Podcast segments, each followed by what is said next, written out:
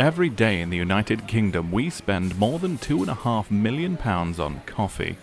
It sounds crazy, but the people who think nothing of spending three pound on a half-fat, venti vanilla mocha with whipped cream and chocolate sprinkles are the same ones that balk at the idea of spending half that amount on a mobile game. I'm Professor Kelvin Harris, the resident scientist for Codec Moments, and this puffy little porcupine is my lab assistant Brian. Hello. Together, we're on a mission to bring to your attention interesting and unusual mobile games that cost less than your cappuccino. You know, the kind of thing that you could play during your commute to work or school, during your coffee break, or even when you're pretending to read important documents on your iPad whilst sat at your desk, Brian. This is Cost of Our Coffee. This week's Cost of a Coffee game is Kawaii Killer from Tabamasu Games. How best to describe Kawaii Killer?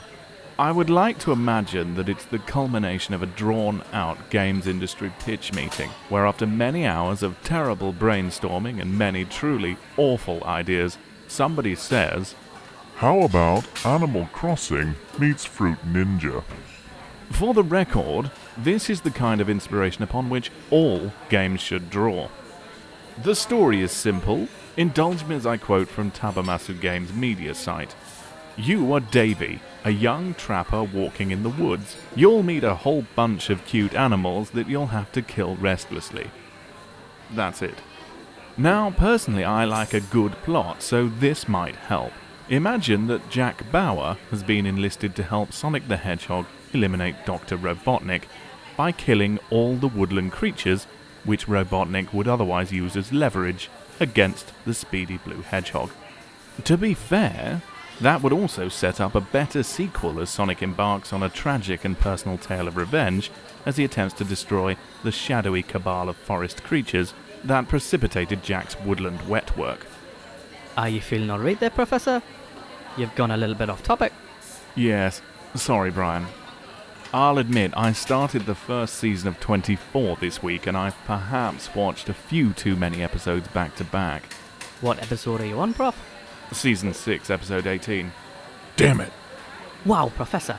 Do you reckon if you sped up that Jack Bauer impression and changed the pitch, it'd sound like the medic from Metal Gear Solid V Ground Zeroes? Well, let's give it a go, Brian. Damn it! No. Oddly, it actually sounds more like you, Brian. How very strange, Professor. The game starts simply enough. Smash a fox with a hammer, slice a rabbit with a sword, that sort of thing. The difficulty soon ramps up though, with each of the thirteen different animals, including the four different bosses, requiring a different variation of taps or swipes to best them. All but one, that is. For some reason you're told to leave the porcupines alone, even though they have a habit of wearing hats that make them look suspiciously like other animals when they pop up. Sneaky. The game features two modes on iOS, with Speedrun unlocked after you complete the Arcade mode on Easy difficulty. There's also a Nightmare difficulty for Arcade mode that's unlocked when you complete said mode on Hard. Completing these three difficulties will show you the three different endings that the game has to offer, and you'll unlock badges along the way to help with this. As you complete achievements, the badges become available and you can equip three at any time, helping to make the game easier by increasing your score or lightening the load a little bit. Examples include reducing the number of porcupines wearing hats, reducing the number of animals wearing flowers that can take twice as much damage as normal, and stopping wolves from holding up their little shields. Where does a wolf get a little shield from, Professor? Where does a porcupine get a fox hat, Brian? Um, Aldi? Yes, why not? Aldi. On Android, there's also a challenge mode, which we're sure is brilliant, as it features a memory minigame and a mode that gives the game a Nintendo Game and Watch L C D-style makeover. Sadly, we've not played it, as we're reviewing the iOS version. Why is there no challenge mode on iOS, Professor?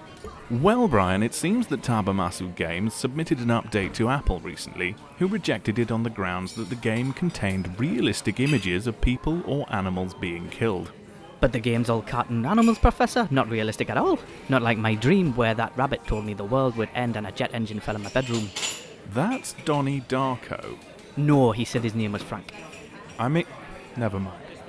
You're right, Brian, it's not realistic, and more to the point, the game is already available and approved on iTunes. There's been no change to the gore between the release and the update, so Tabamasu Games is now discussing with iTunes to ensure that the update is made available as soon as possible. Is it worth the cost of a copy, Professor? Most definitely yes. At one pound ninety-nine, it will set you back about the same as a speciality tea, which is not something one gets to say every day. The game's cartoon style and Japanese pop soundtrack are charming, if not a little repetitive, but there's variety in the game modes and replay value comes from unlocking these and from the various badges. Most importantly, it's addictive and great fun. I strongly recommend picking it up now, especially on iOS, as a decision by Apple to rescind their prior approval might make this collection of woodland animals as rare as a flappy bird before you've even had a chance to swing a hammer at them. Cost of Our Coffee is a Codec Moments production. For more information and to see a video of the game, check out codec moments dot com. If you can recommend a game that costs less than your cappuccino, you can email the Professor using the email address prof at codec moments dot com. You can also tweet us at Codec Moments or get in touch using Facebook and Google Plus. See you next time.